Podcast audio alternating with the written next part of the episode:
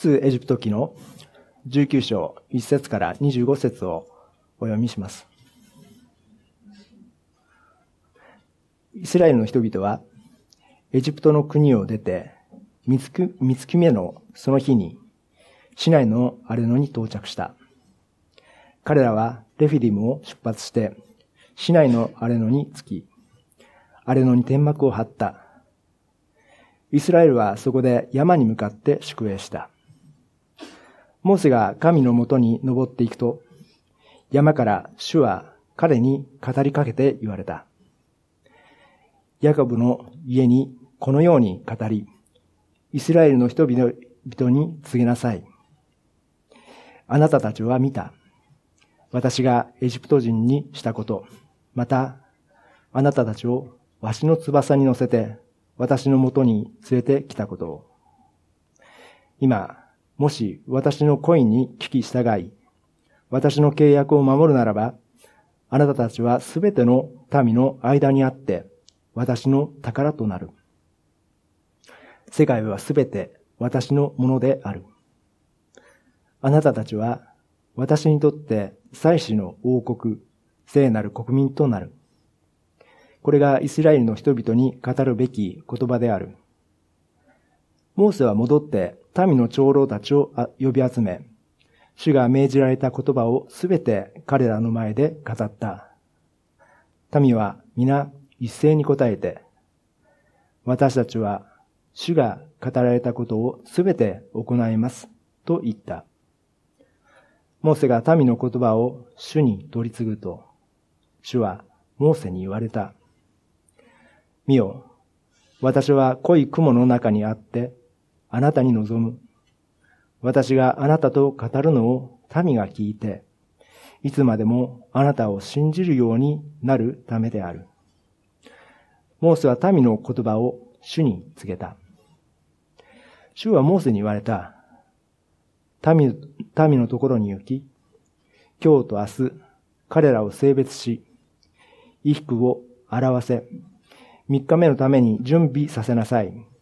三日目に民全員の見ている前で、主はシナイ山に下られるからである。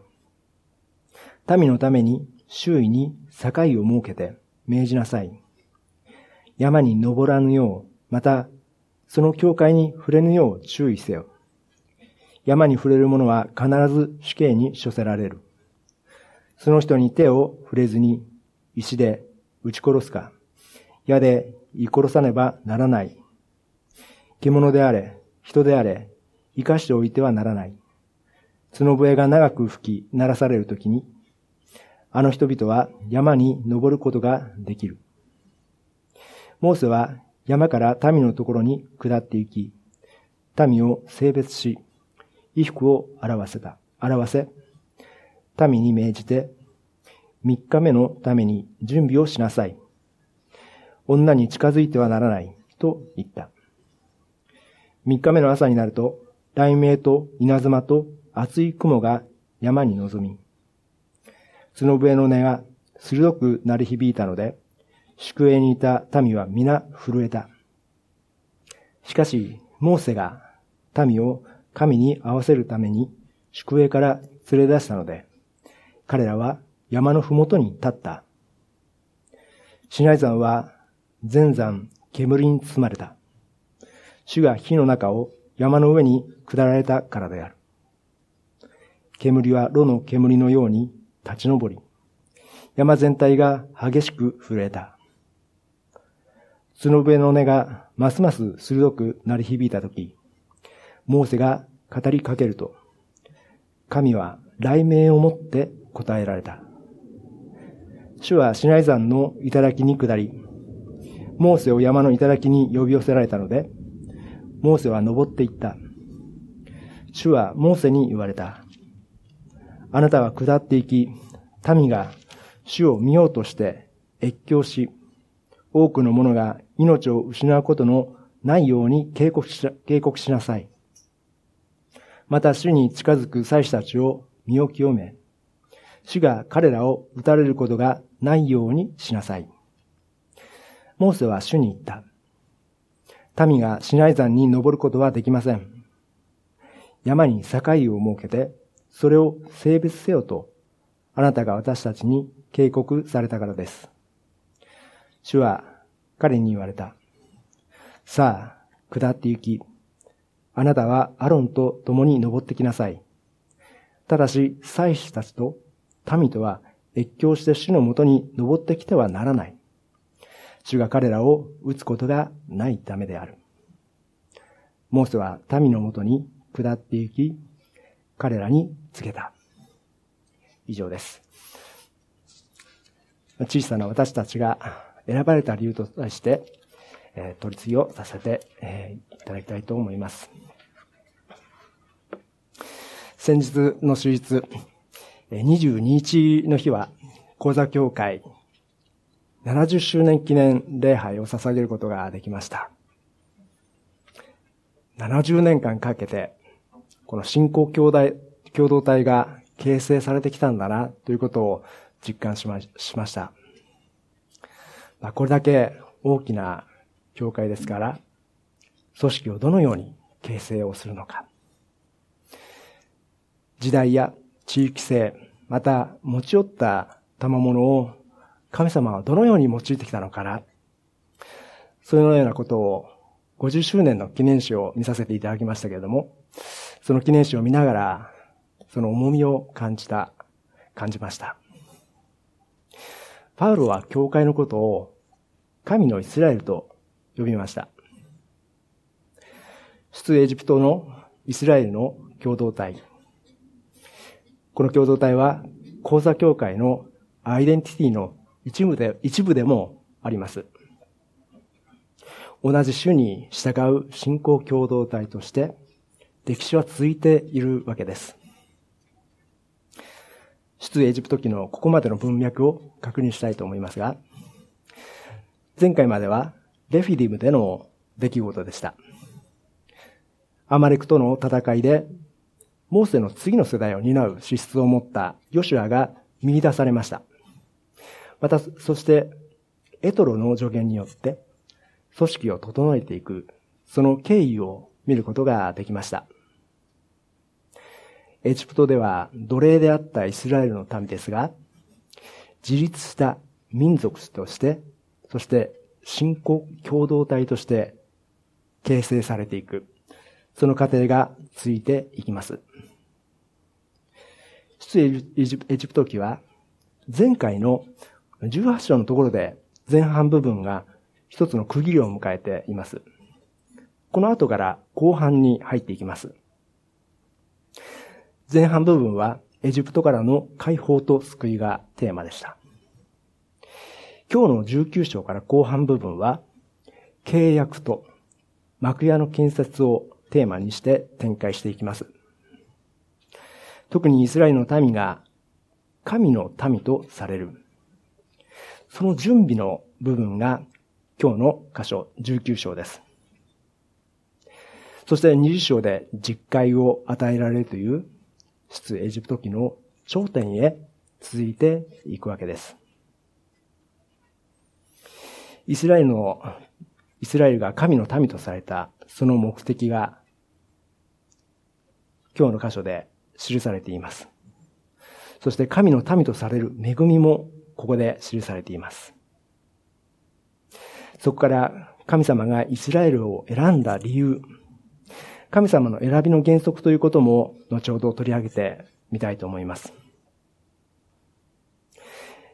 さて、一節のところですけども、三月目のその日とあります。この箇所は第三の月と訳す聖書もあります。エジプトを出て50日もしくは90日経ったという説もあります。いずれにしても相当な時間をかけてここまで移動してきました。そして市内の、市内のアレノに天幕を張って宿営しました。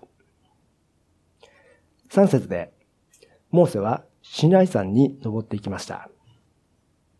この時ですね、モーセは本当に感慨深い思いがあったのではないでしょうか。この市内山は、モーセがまだ羊飼いをしていた時、燃え尽きることのない芝を見た場所です。エジプトに行きなさい。主の働く人として働きなさいと証明を受けたあの場所です。その時に神様は言ったんですね。あなたが民をエジプトから導き出した時、あなたたちはこの山で私に仕えるであろう。この3章12節で予言されたことが成就しようとしているわけです。あの時のモーセは、私は何者でしょう？他の人を見つけてくださいとしか言えませんでした。モーセは特別な考えを持ってこの山を登ったと思います。3節で神様は山の中でモーセに言います。ヤコブの家にこのように語り、イスラエルの人々に告げなさい。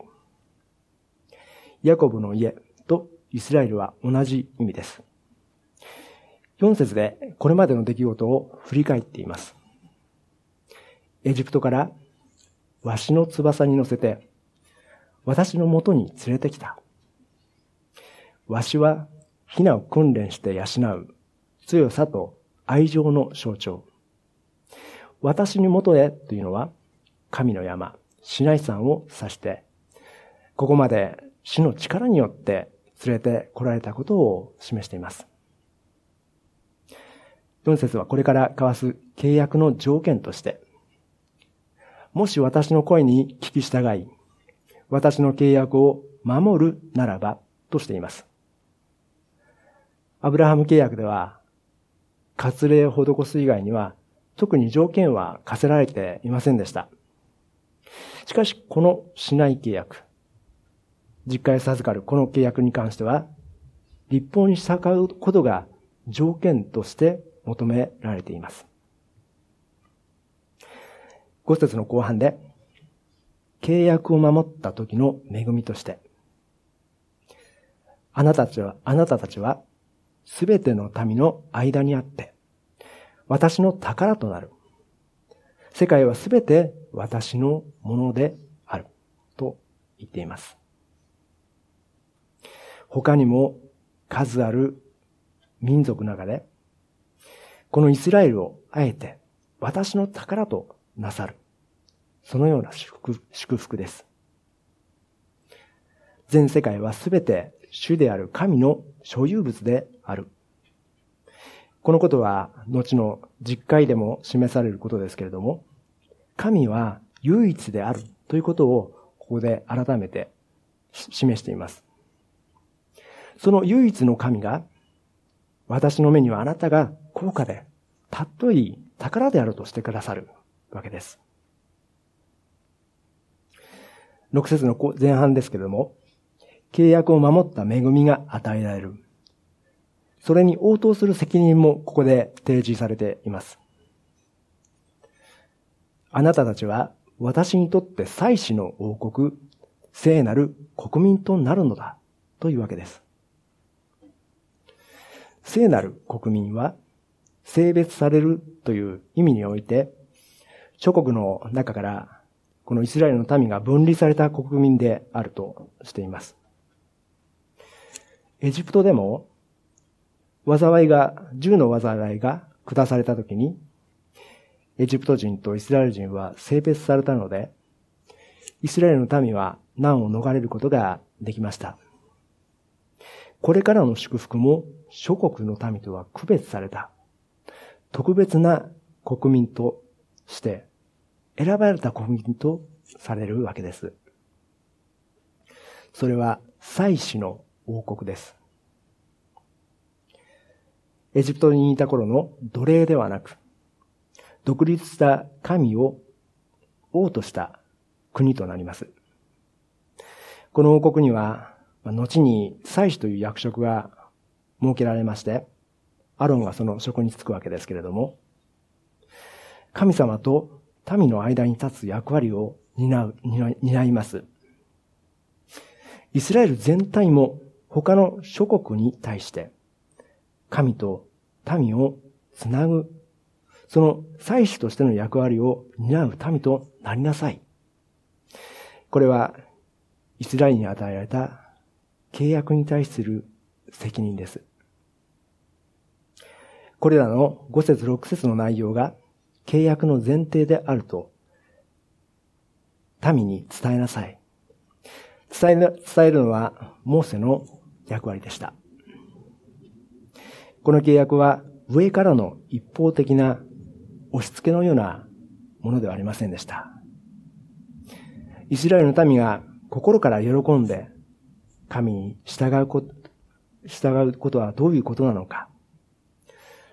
そのことを確認できることが必要でした。決して強制はなさいませんでした。モーセは長老たちにこの主の言葉を伝えますか？八節で、私たちは主が語られたことをすべて行いますと同意をしました。しかし主が語られたことをすべて行うということはいかに難しいことであったのか。この時点ではまだ理解できていなかったようです。モーセはこの同意を主に届けて、これで神の啓示とイスラエルの民の同意が確認されましたので、契約を結ぶことが双方で確認できました。この後、契約の準備に入っていきます。イスラエルの民がこのシナイ山に導かれた目的は、彼らに立法を与えて契約を結ぶ、それだけではありませんでした。この山で特別に神ご自身を民の前で表す、その目的もありました。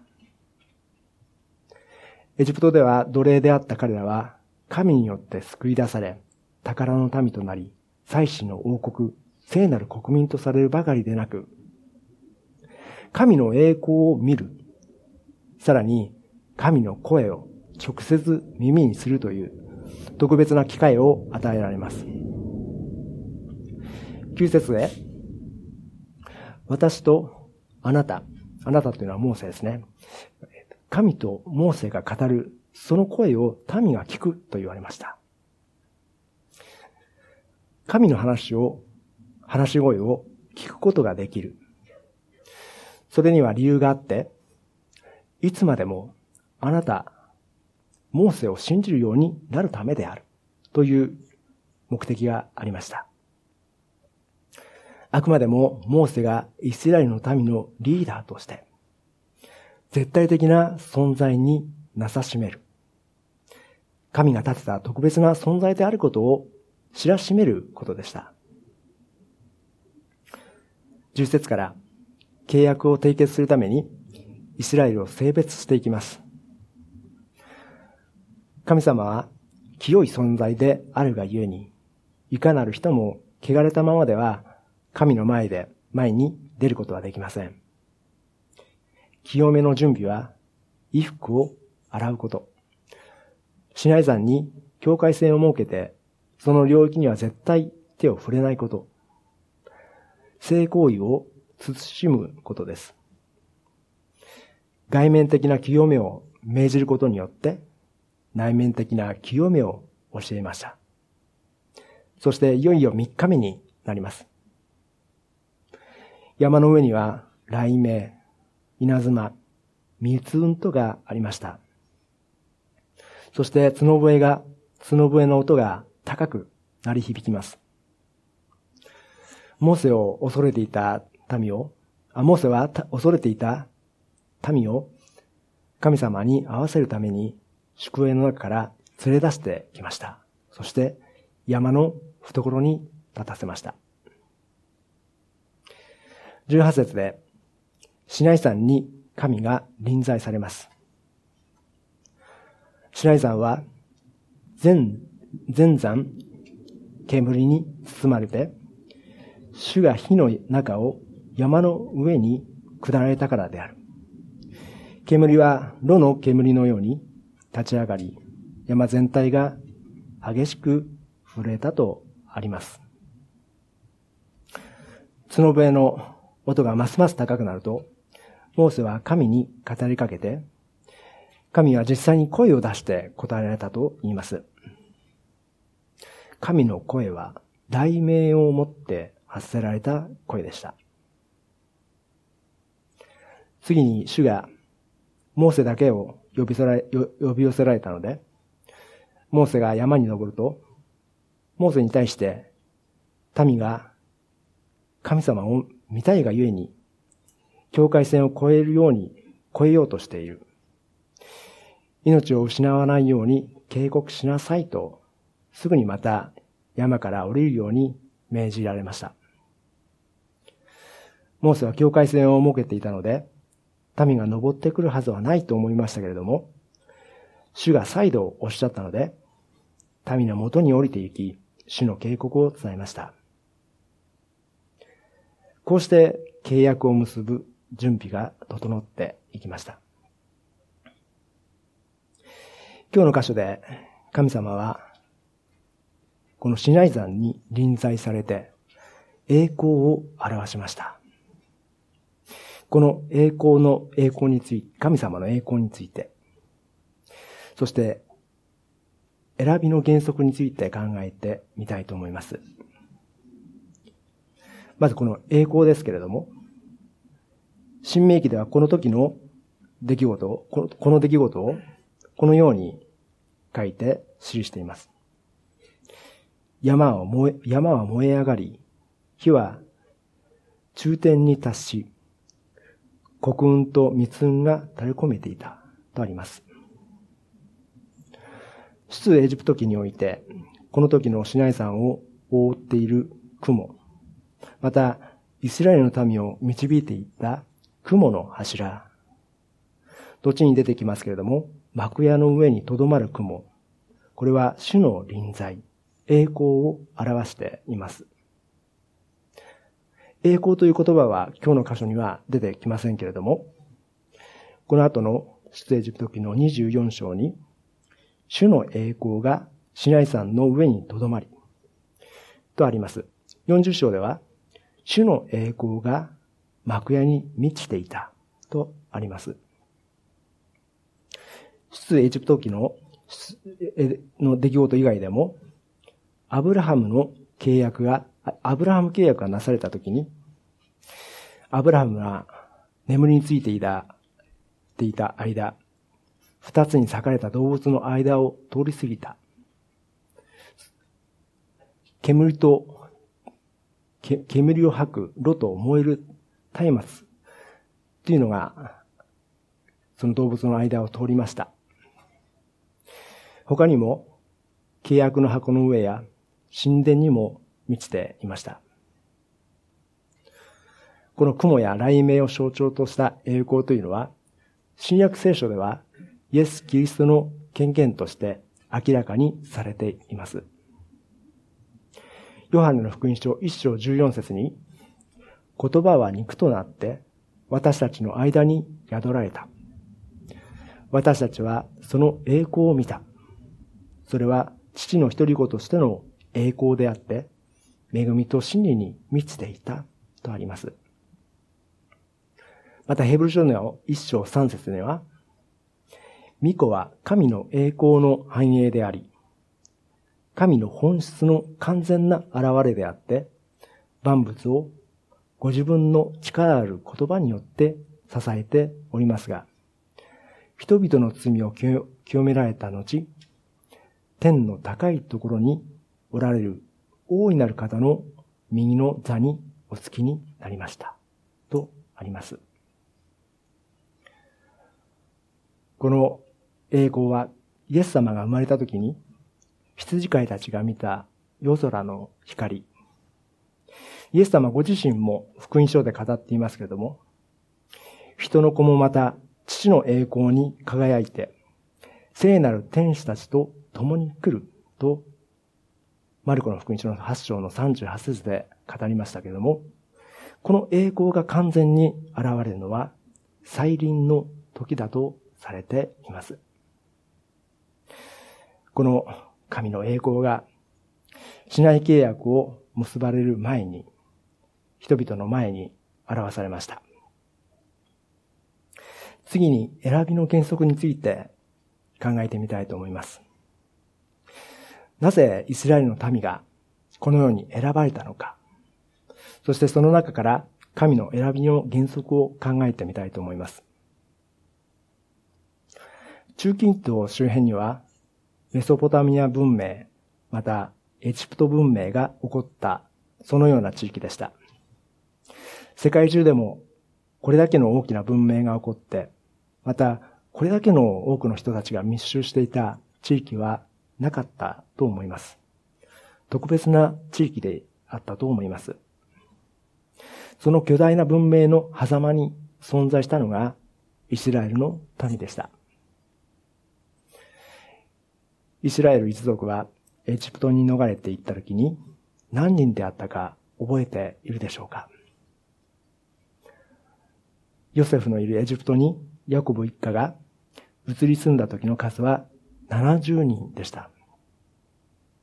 まあ、仮に巨大な国家であったバビロニアやエジプトの神様が選んで契約してしまえば、すべて、すべての民を救うという救いの計画は一気に前進していたかもしれません。また、もっと武力のある国もありましたし、知恵に富んだ、知識に富んだ国もあったはずです。しかしそのような民を神様は選ばれなかった。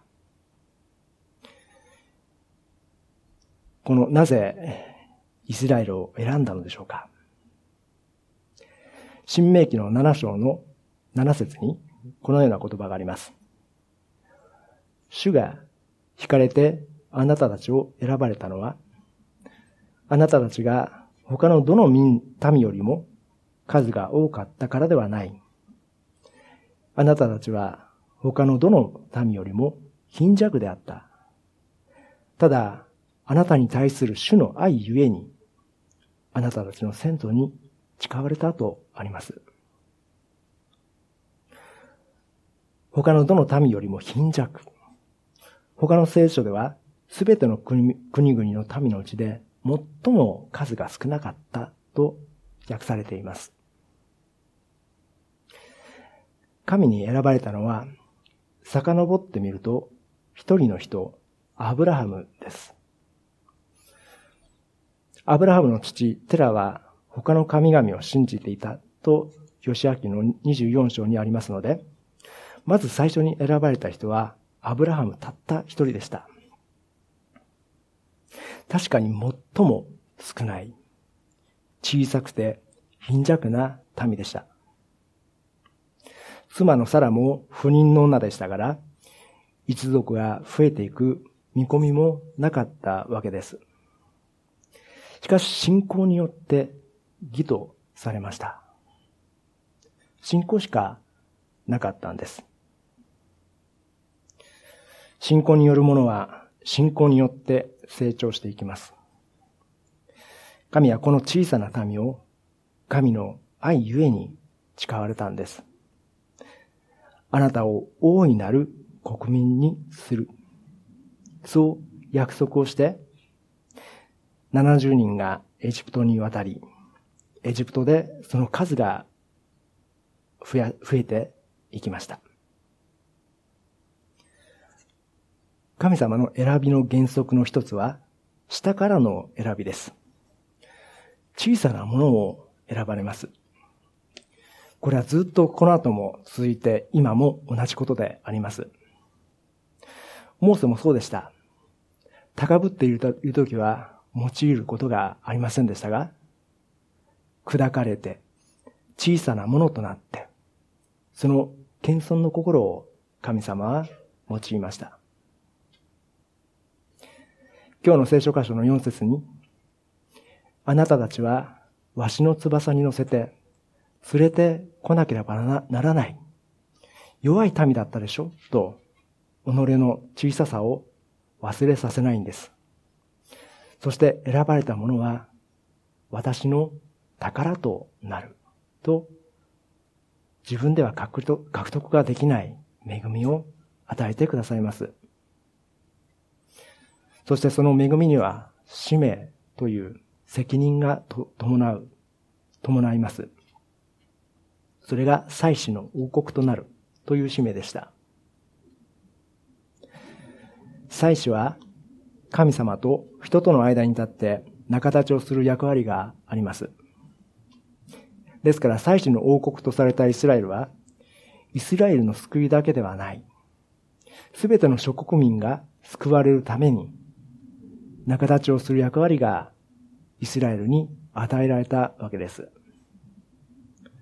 神の愛と神の義を諸国民に示して、神と諸国民の間に立ってつなげるという使命です。宝とするとまで愛されたものとして応答する責任が与えられたわけです。これは私たち、今の私たちにも与えられた役割でもあります。選ばれたものとして、自分では獲得ができない、その恵みを十分に与えられているものとして、十字架の愛を示していきたいと思うんです。まとめに入りたいと思いますが、神様の計画は今も動いています。すべての人がキリストと一緒に永遠に住むことができる新しい場所へたどり着く途中です。神様は私たちをイエス様と同じ共同相続人として素晴らしい場所へと導きたい。この体が滅びることのない栄光の体に変えられて苦しみもない死もない世界に住むことを決めていらっしゃいます。だから今ある苦難、痛みはそこに至るプロセスだということを、その、そこに確実に向かっているということを忘れずに歩みたいと思うんです。私たちの歩みは、荒れ野のように、上も、乾きも、至るところに、ある歩みですけれども、私の宝としてくださった主に信頼して歩んでいきたいと思います。それではお祈りいたします。